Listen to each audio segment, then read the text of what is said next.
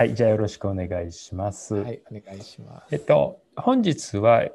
まあ、眼外症に対する最近の動向ということで、まあ、眼外症に関する論文についてちょっといくつかご紹介したいと思います。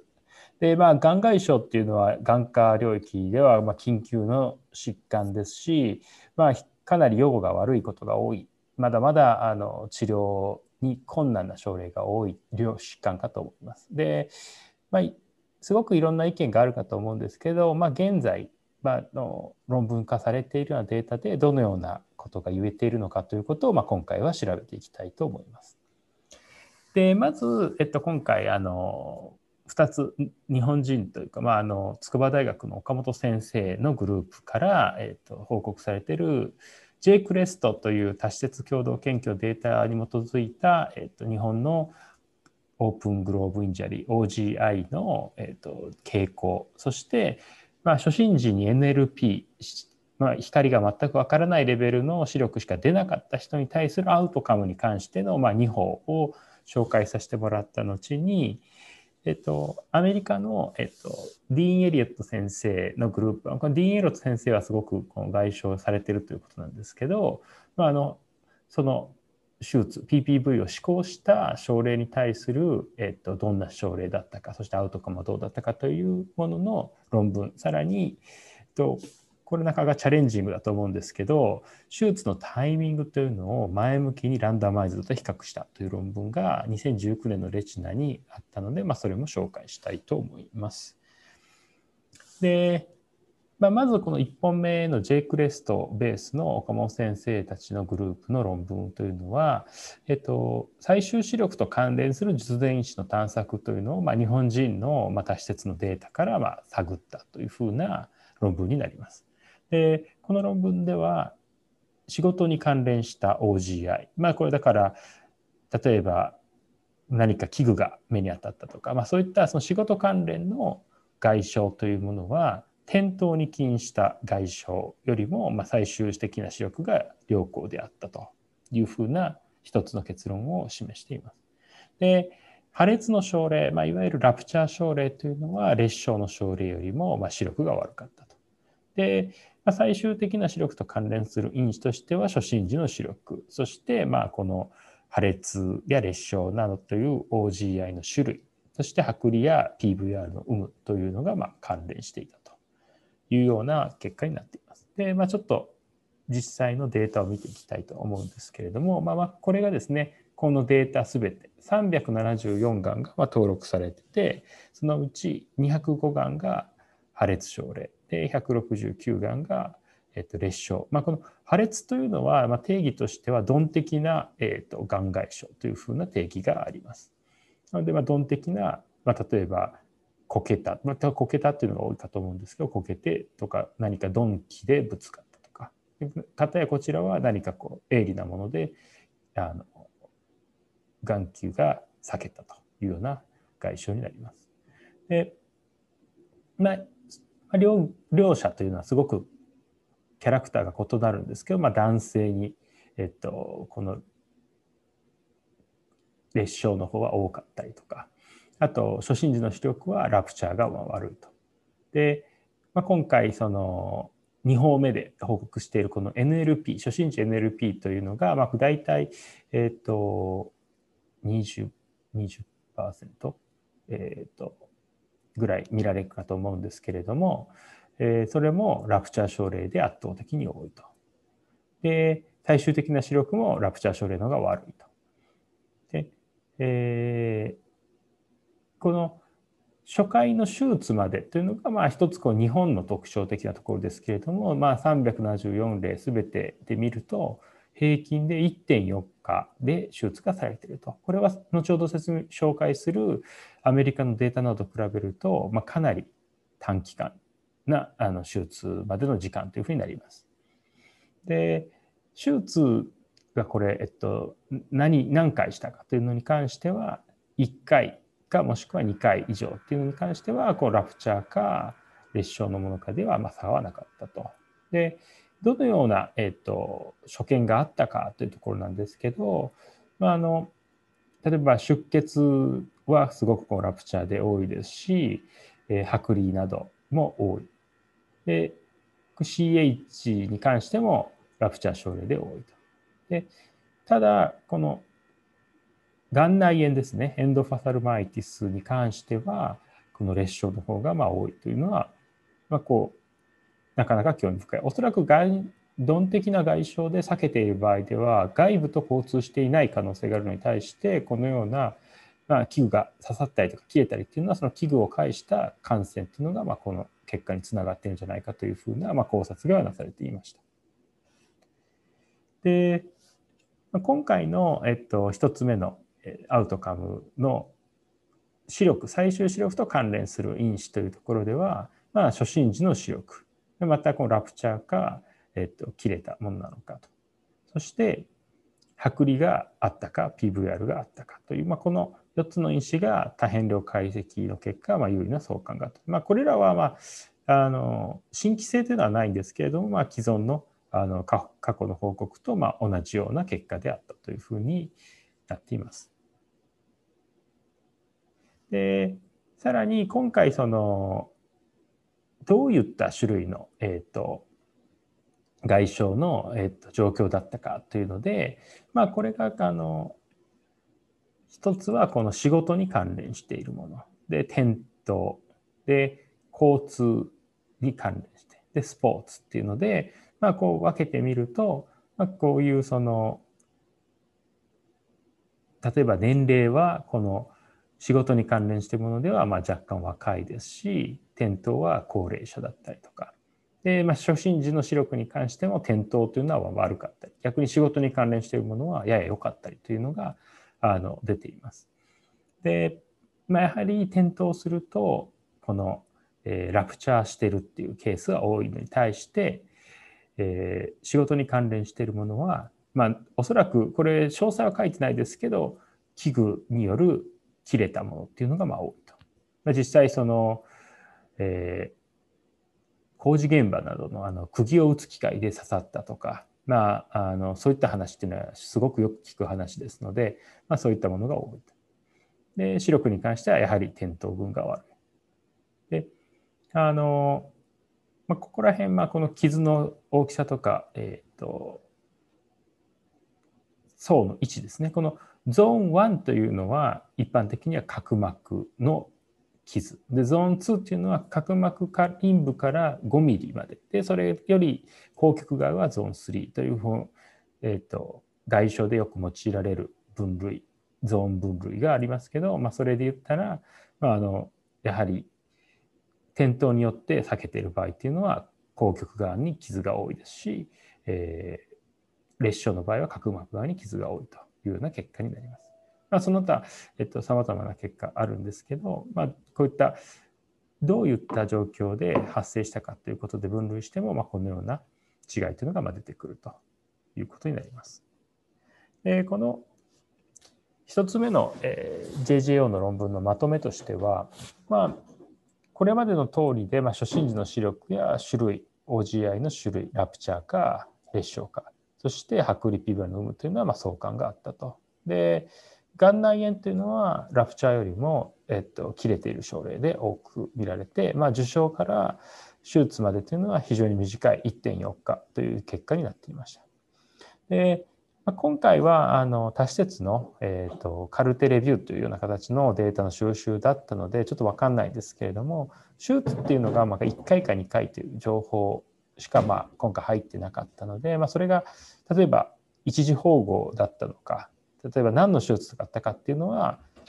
こう視力とかに関係があったりするのかということや、まあ、あと CH っていうのがあの大変存在っていうのがまあ多変量解析では優位な因子ではないんですけれどもその CH っていうのは比較的この外傷で厄介なその処理に困ることが多い CH がひどすぎて手術ができなかったりだとか、まあ、CH によってまあその目の中がもう出血で埋まってしまったりっていうようなことっていうことがまあしばしば僕自身では経験があるんですけれども、まあ、そういったのがその程度っていうのが結構大きいと思うので、まあ、そういうのは結果と関係がなかったかとかっていうのは、まあ、この論文だけで言ったらまあ僕の疑問点としてありました。で、まあ、一つ目はかなりそのレビュー的なその日本全体の、えっと、疫学的な傾向というのをまあ示している論文かなというふうに思うんですけど、まあ、この2本目の論文はやや、えっと、フォーカスを当てた NLP にフォーカスを当てた論文になります。でまあこの開放性眼外症の患者さんで受診時 NLP っていうのも、まあ、しばしば見ることがあるかと思います。で今回のこの報告の中では全75人中29%あすみませんこれは結果ですね。えっと今回全部で380例ぐらいのデータのうちのま2割ぐらいが NLP だったというふうに報告されていて、まあ、それは気泡とまややあ大体同じぐらいの2割ぐらいが眼外症の中では初診時 NLP であると。でこの検討ではその初診時 NLP の方っていうのは背景やまあ手術までの期間そして予後を検討すると。で、まあ、結果としてはその全75人のうちで約3割は術後視力が得られたと。だから、まあ、初診時 NLP でも3割ぐらいは視力が得られている。で最終視力と、まあ、受傷原因にはまあ関連が見られなかったと。で、視力、最終視力とまあ関連を認めた因子としては出血の有無、で、層の大きさ、で、初回手術までの期間っていうのがあった、まあ、早い方が良かったということが、今回のこの NLP における検討では出ています。この出血はどんどんな出血？えっ、と、これはもうヘモレッジのイエスかノーだけなんで、だから、ちょっとその、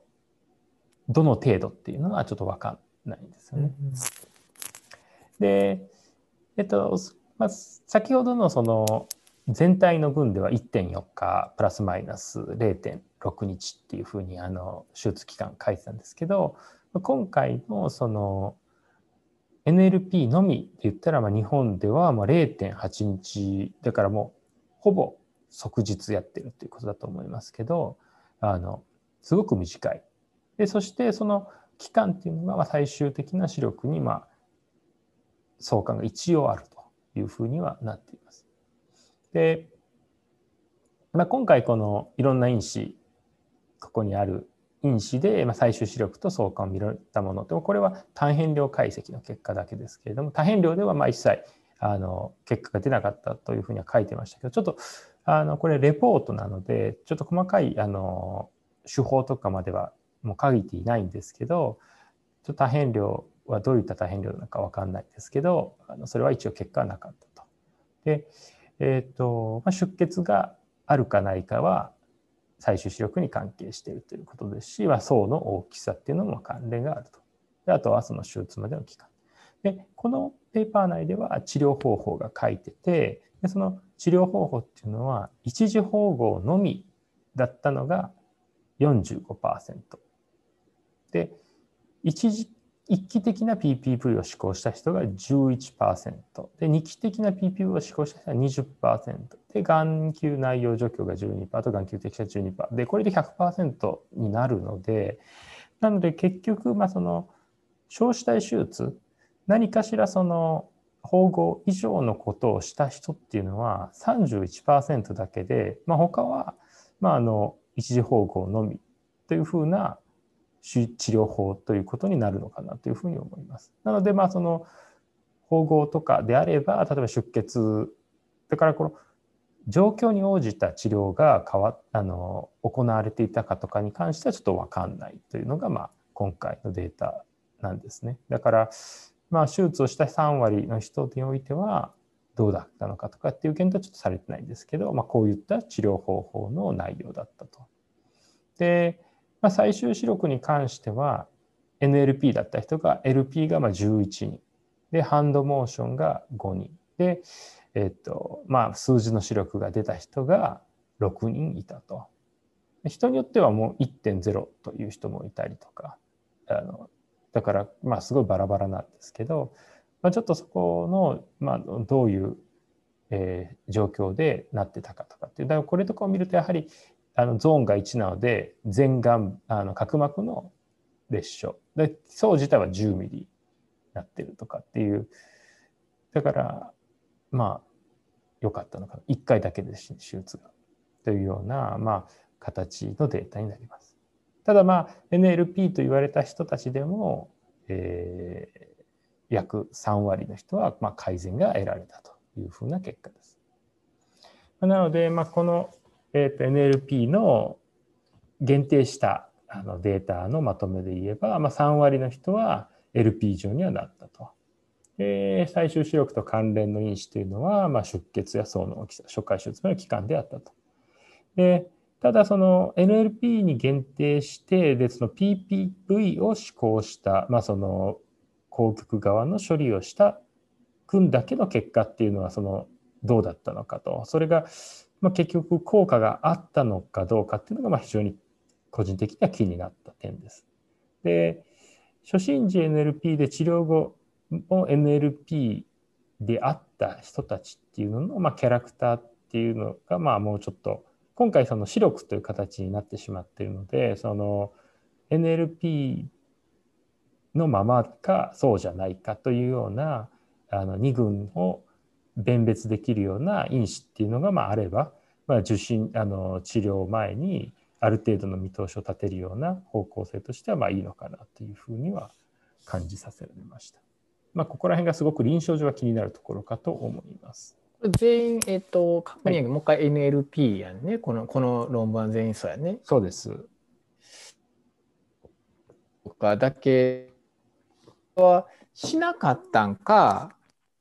で、NLP やから多分後ろぐちゃぐちゃってことやね、多分。だから少なくとも、出血も、これ何人とかって書いてないんだっけ？出血。えー、本文には書いてこれ書いてるね。レポートにあるよね。これ VH。あ、これでもあの、白く出た人だけのリストなんですよ。そうか。はい、だからこれがね、だからこれだけでええっていうのかどうかまで分からへんってことやね。それで十分かってことまで分からへんってことやね。まあ、まさしくそうで、まあ、実はここでその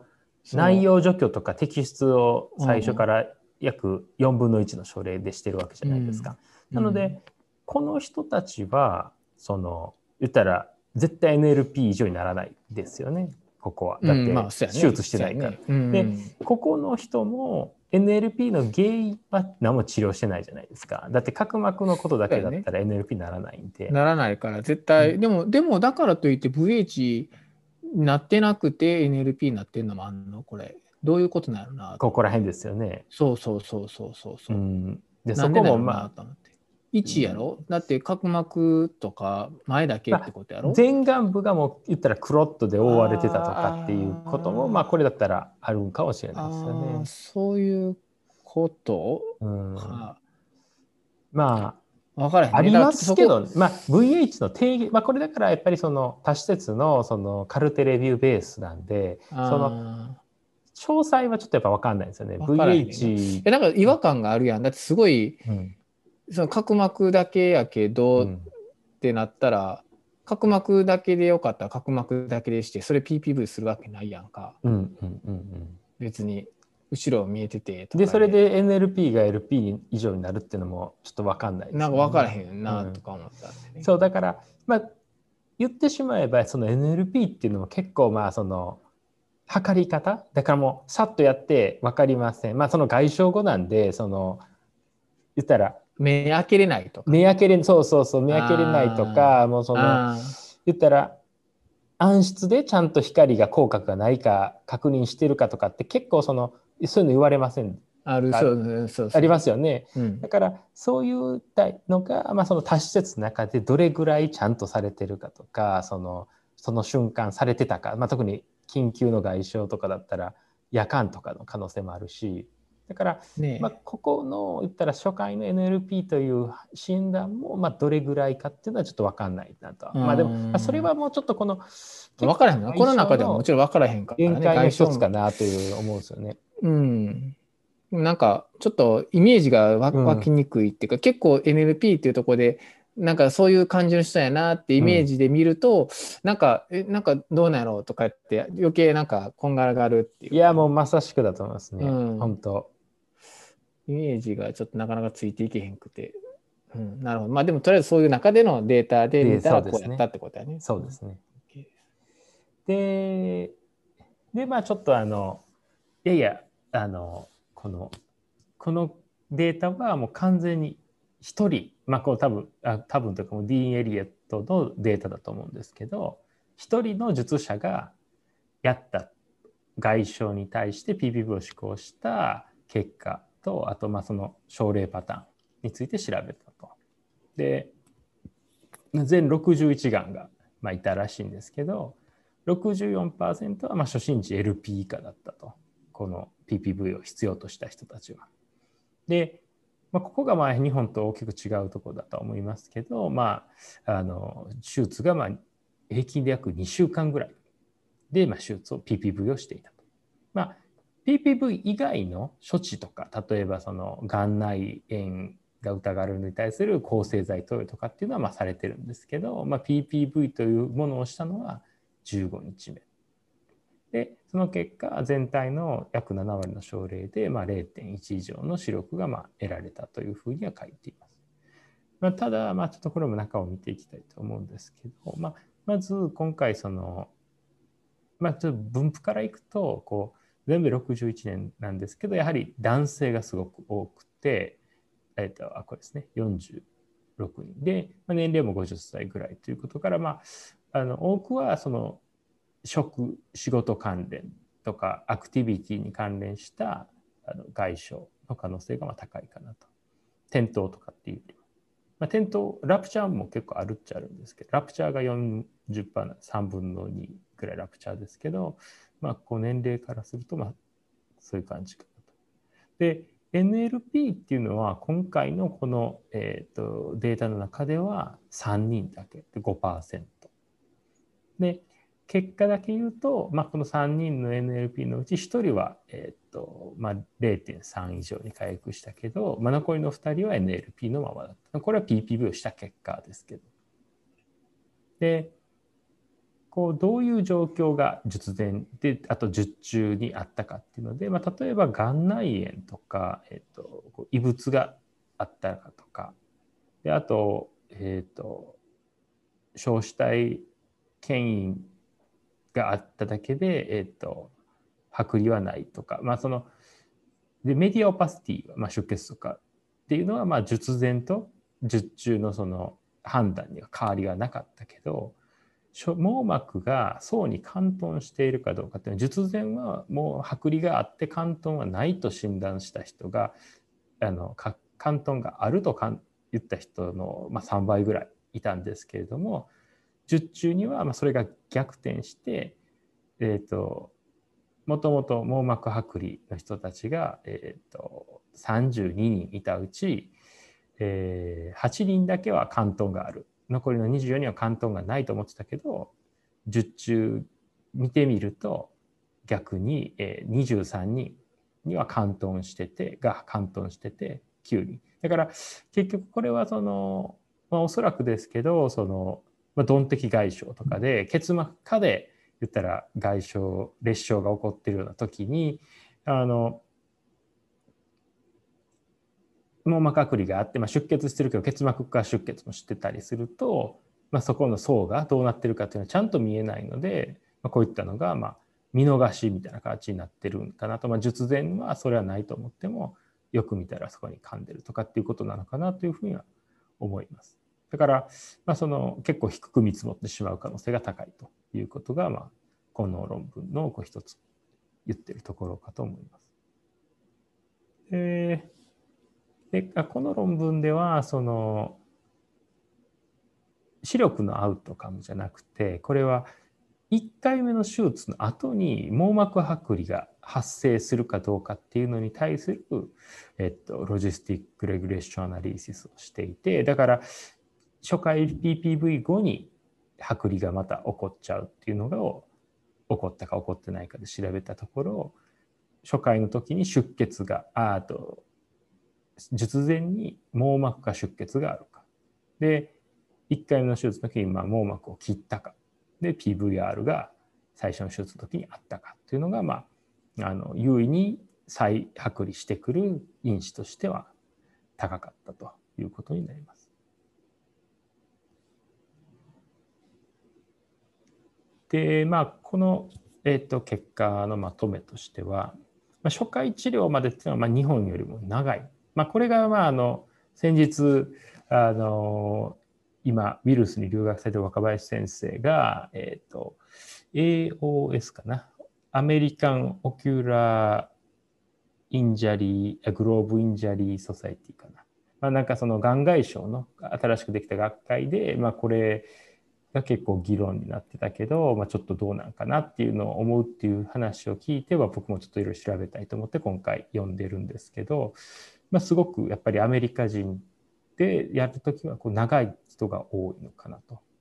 で術前のまあ網膜が貫通してるかっていうのは結構過小評価しがちであるというのがまあ一つ指摘されていた内容で、まあ、今回のそのエンドポイントっていうのがまあ視力とかじゃなくて術後の剥離の、まあ、再剥離というか剥離の発生なんですけどそれには術前の SRH や初診時 PVR でレジネクトミーの思考というのがまあ関係していたと。でこのデータの中で僕がやや疑問になったのはその OGI 眼外眼球外傷の術前 NLP 症例5%というのはやはりちょっと少ないのかなと。で、まあ、PPV 思考症例のみなので、まあ、これはその PPV に行く人っていうのがまあ5%ぐらいでもあとはもうそれすら言ったら NLP で視力回復の見込みもないから治療できませんよみたいな形になったのかなっていうのをちょっと感じました。一応もうちょっとあの疫学的な調査でいけばやはり20%ぐらいはあの眼外傷の後に NLP と言われる人がまあいるとのことです。これでも眼球内容除去した人とかは入って入ってないですよ。うん。いやね、だから、もしかしたら、そういうのとかやったらそうそうそうなってると思います。もうちょっと多いっていう話。うん、日本やとそれ全部含まれてるんじゃない？そうです。だから PPV って言ったところの時点でもうそういった NLP でもダメよねっていう人が省かれてるからまあ5%っていうことだと思うので、ね、だから結局そういう人たちはそのトライすらされてないというような、まあ、ことだとは思うんですけど、でまあその今回そのアウトカムっていうのがまあ RRT の発生っていうふうになってたんですけどその多変量とかをしている。ただその、まあ、視力いわゆる視力 PPV によってどれくらい視機能が改善するかとかっていうようなアウトカムの設定はまあ今回されてなかったので、まあ、それはちょっと気になるなと、まあ、その PPV に限定してるので、まあ、その消費者手術の有効性というのはまあ知りたいところかなというふうには思います。でで最後にご紹介するのがこれはその手術を早くした方がいいのか、まあ、これはもうすごくあの外傷を担当する人だったら興味がある内容だと思うんですけどその手術をするタイミングっていうのがその成績に影響を与えるかと。でこれを前向きのランダマイズド試験中国韓が中国なんかなちょっとえっ、ー、とちゃんと見てなかったけど中国かな相当すごいですよね。うん、ランダマイズだよね。えームンテラすんだやろ どっちがいいって、 early したい。選べない、選べないじゃないです。選べないから、だから、あそうどっちか、どっちかで、だけど、どっちかになりますけど、とかっていうことやろそうですね。そうそうですね。容赦ない。あなたは delay ですねって。あなた、じゃあちょっと待ちましょうかって。えー、そうですね。中国ですね。うん、うんそうで、 early っていうのは4日以内。まあでも delay も、まあ、10日から14日なので、その、まあ、アメリカ基準で言ったらまあそんなもんというか、だからまあ、その、分からないという点においては、その、あれなんですけど、まあその、まあなかなか倫理的にどうなのかっていうのはすごいチャレンジングだと思いますけど、まあすごい知りたい内容だったので、ちょっと取り上げさせてもらいました。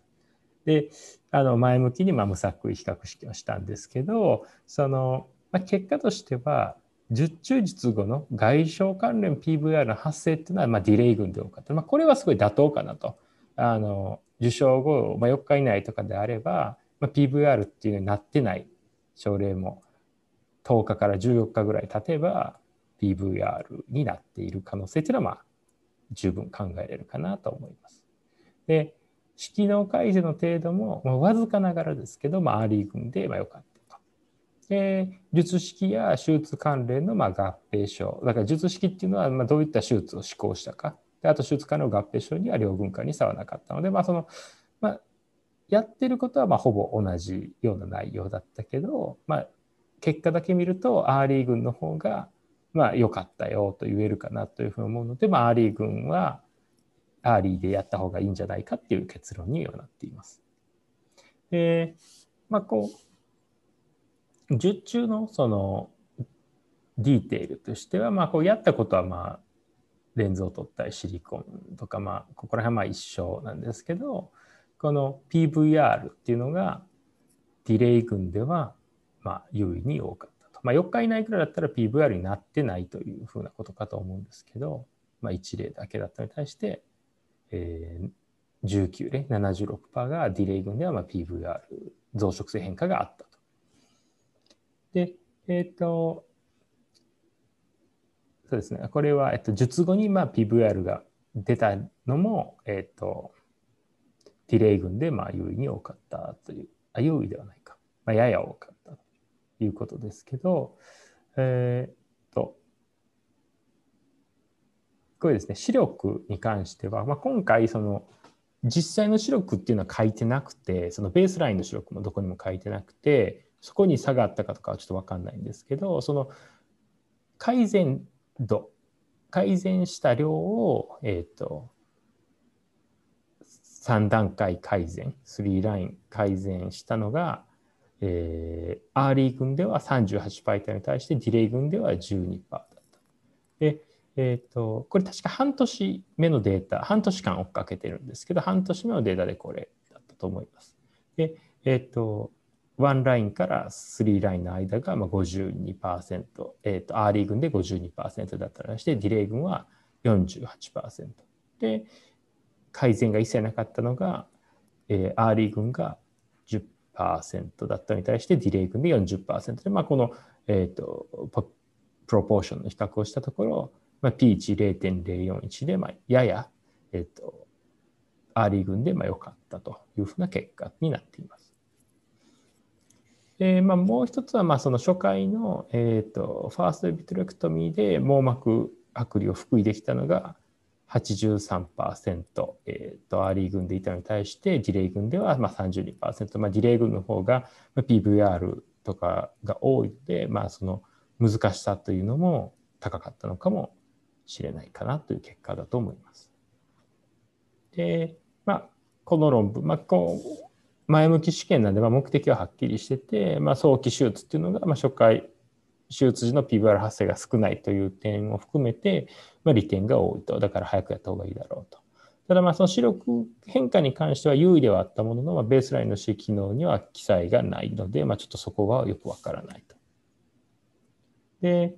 まあ、ちょっとここ今回その4本論文を読ませてもらって、まあ、この眼外傷のやっぱりこう研究いろんな研究がまああって分類もあるんですけど分類自体はあのクーン先生っていうんですかねあの眼外傷の大家の先生がもう2000年ぐらいに作られた分類この ocular trauma score だったりとか、まあ、今回も言ったその破裂か、え、ー、と劣相による眼外症なのかとかあとそのゾーン123という分類っていうのがまああるだけでやはりその現状で結構臨床的にいろいろ気になる例えばその CH 出血の程度だったりとかあと、まあ、網膜剥離っていうのもまあ気にはなるんですけど、まあ、網膜剥離の福井だけじゃなくて網膜自体の例えば残存している量とかっていうのはやはり視機能には結構影響を与えるかなと思うのでそういったことがまあ既存の眼外症の分類にはされて含まれてはいないと。なので、まあ、この眼外症のそのアウトカムを何に設定するかはまた別だと思いますけどその視機能っていうのに設定をもしするならばそういったことは今後網膜の状況だとかそういうのは分類に含まれるべきじゃないかなというふうに思いました。で、まあ、その今回も例えば網膜剥離の再発が起こる因子を調べてたり、まあ、視力因子を調べてたりいろんなこうアウトカムがあるかと思うんですけど、まあ、眼外症っていうものが結構極限的な症例が多いので、まあ、そういう機能的な視機能っていうアウトカムその視機能も単純にリニアに、えっと、悪い人からいい人に並べるのかそれとももう最低限のカットオフ以上を出るか出ないかとかっていう形の設定をするのかっていうところを結構まちまち妥当性がどこにあるのかとかをまちまちだしあと解剖学的なアウトカムとしてはその剥離が治るかとかあとはその個人的に思うのはあの目を形態が維持できるのか機能がある程度あるのかそれとももう取ってしまわなきゃいけないかっていうかっていうようなアウトカムも結構何がいいのかっていうのは難しいところかなというふうに思いました。でまああの最初のその治療方法とかの話、えーと、手術されて PPV されてるのが日本の症例でも23割しかいなかったというのもやはりこう緊急疾患なので初期対応っていうのは結構がん外傷、まあ、状況もまちまちっていうのもありますけど統一感がないのでそれをデータで処理するのがすごい難しい上に、まあ、その対応されたことで、えっと、検討からの外れてしまったような症例とか、まあ、だからつまりセレクションバイアスがすごくかかっているデータな可能性があるなっていうのも今回複数のデータを見てるとま感じるところです。でまあ総合的に見ると、まあ、分類っていうのは結構大雑把で個人的に今日気になるこう CH の程度とか、まあ、角膜まあ損傷の程度っていうのも多少気になりますしあと結構その僕自身ががん外傷でしばしば問題って個人的にも思いますしそういう話としてもよく聞くのはこう眼圧の維持っていうのが最終的には結構問題になってくるケースがあのしばしばあるんじゃないかなというふうに思うんですけど、まあ、それらは今回僕が調べた限りでは触れられてる論文がなかったので、まあ、そのもしかしたらまあそういうのはもうほとんど、えっとまあ、数はそんなに多くはないと思うんですけどあまり気にされてないのかなと。ただ結構網膜が腹囲できて安定してても眼圧が維持できないことで最終的に眼球炉になったりとかあと角膜自体がすごく悪くなってきてあの透明性が維持できないから手術も再度できなくなったりとかっていうような症例も見てきたので、まあ、それらっていうのはまどうなのかっていうのがちょっと気になるところではありました。まあ、なので、まあ、この眼外所っていうのはすごく難しい研究分野としては難しいと思うんですけど実際まだまだ足りてないところかと思うのでちょっと考えて研究をできたらなというふうには思います。はい以上です。これだからやっぱりあの他の疾患と違ってまず症例数が少ないやんか。そうですね。やっぱだってそのめちゃくちゃやってるあの網膜の先生ですら自分のやつで60何回しかないや、うん、俺もっとあるかなって思ってみたらあ60ぐらいなんやそれでそれでそうなんやってなるわけやんか。だそれでこんだけなんかパターンとかを解析できたらいいけどやっぱりできひんよね。だからこの間の日本のあのレジストリーでやってね網膜剥離のやったっけ？あれ網膜剥離やね、うん、だからそうそう、はいはいはい、バックルとビットでどうとかって時にかなりいろいろサブ解析できたのがやっぱり、うん、まあ、症例数が多かったからなるので。はいまああのまあ、外傷って難しいけどエビデンスを出していこうと思うとまあなんかこういろいろぐちゃぐちゃやっぱやる必要があるんかなと。症例数がやっぱないとどうしようもななんとも言えへんところがあるよね、うん、やっぱりね。いやそう思いますね。解析しにくいよね、うん、まあそのだからこういうのってすごくその統一感がないんですよね。外傷っていうくくりの中にも千差万別だと思うのでサブ解析しかもするに言ったら値するだけの N 数も集めにくいっていうところからもどちらかというと、まあ、その症例ケースレポート的な形で、まあ、一例一例やっぱりこう見ながらやっぱりあのどういう似たような症例に対する対応をまあ真似るとかっていうようなことの方がまあ現実的なのかなというそのややサイエンスではないと思うんですけど、まあ、標準的な。でもそこに出てこない出しにくいものの一つなのかなというふうにはちょっと思ってだからそのもしやるならまああのかなり詳細に検討したのを全症例まあそのデータとして出しながら、まあ、検討するような形の方がいいのかなというふうな。だいい結果につながったもの悪い結果につながったもの全てですけど。これだからそういう意味ではなんかね俺はあのいい解解析やり方としていいなと思ったのは、まあ、最終白くなんか先生途中で言ったけど白くじゃなくてあれ網膜剥離の有無で見てたやんか、はいはい、ああいうような解析をもっと違う風アウトカム最終アウトカムをそれで見た解析をいっぱいしたら、うん。だまあ、それそれだけではなんともちろん白くが一番大事になってきたりするし、そこが知りたいってことになるけど、うん。その前段階のなんかある項目っていうことで切って解析すれば、まあちょっとずつなん。か全体像が見えてくるんちゃうかなっていう気もしたけどね。そういう一部にフォーカス、例えば眼圧維持に対して大事なのはどういうのかとかっていうふうにやれば、まあ、それが最終的に視力に関係してくる可能性として出てくるから、そういう一個一個のその視力とかにどうしても行きがちやけど行かずにそうじゃない因子でやればもうちょっと結構意外にクリアに見える部分は出てくるのかなと思ったけど。いや確かにそれはおっしゃる通りですね。だからその欲張らずに一つの仮説と、だからこう言ったのはこのアウトカムにつながるかもしれないっていうのをまあ調べていくっていうことですよね。うん、そうそうそうそう。うん、それだからがまあいいかもしれないそっ。ちの方がだからね、結局まあ一人で全部完結しちゃおうとしちゃうわけ一つの論文で一つで全部って、でもこういう話ってやっぱ難しいから逆に一個一個分けて、うん。今日今のこれではここを注目してみますと。これが関係してくる可能性があるから、だからそれも論文の書き方で十分変えれる可能性あると思うんだよね。だってあくまでその中のこの一部を。でもそれはすごくその眼圧がさっき言ったようなねやっぱり最終的な視力用語とかに関係する可能性があるからそういう仮説を持って考えるから、うん。まずは眼圧について見てみるっていう風な書き方をすればすごく綺麗な論文構成として、まあ、論理的な展開もありなんちゃうかなと思うからなんかそういうようなそうですねにやった方がこういうのはいいのかもしれない、うん。外傷みたいなものはね。まあ、ただそのそういうまあそうですね、まあ、だから難しいなと思うのが、まあ、一つ一つのまあエビデンスっていうのもまあすごく大事なのと同時にその現実的にそのどう対応するかみたいなところのなんか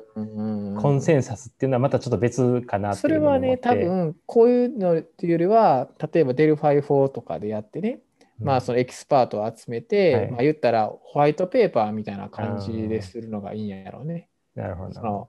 そのエビデンスっていうのは専門家の経験で、うん。そのでそれはでも専門的にデルファイ法とかであればあのちゃんとしたある程度こうペーパーとしてっていうかエビデンス客観的なエビデンスっていうのは経験則によるエビデンスやけど、うんまあ、その手法としてはデルファイ法でやるっていうのはちゃんとした学術的にもしっかりとした確立された方法なので、そういうようなものでホワイトペーパーをみんなで書くっていうのは一つの提案していくものとしてはありなん違うかなと思うけどね。なるほど。一個一個の症例をっていうんじゃなくてね、それだってだってプロポーズ的な話じゃん。ガイドラインを作っていくっていうのね。でガイドラインまでになると、すごくエビデンスとかになるけど、うん。もっともっとアバウトな場合ね、うん。そういうような方法でやるっていうのは一つなんじゃないかなと思うけど。いや結構そういうのって求められてるんじゃないかなと思って結う局外傷っていうののそのフロントラインに立つ人ってかなり若い先生が多いことがあ多いと思うんですよ。で緊急の夜とかだからその相談とかもしにくい中で、まあ、結構その大変な思いをするケースって多いと思ってだからある程度のそのまあ、ここまでやってこう送るとか、まあ、これやったら早めに何日以内に送るとかっていうことが結構分かったらすごくあの医者側もハッピーだし患者さん側もハッピーなのかなというふうには思います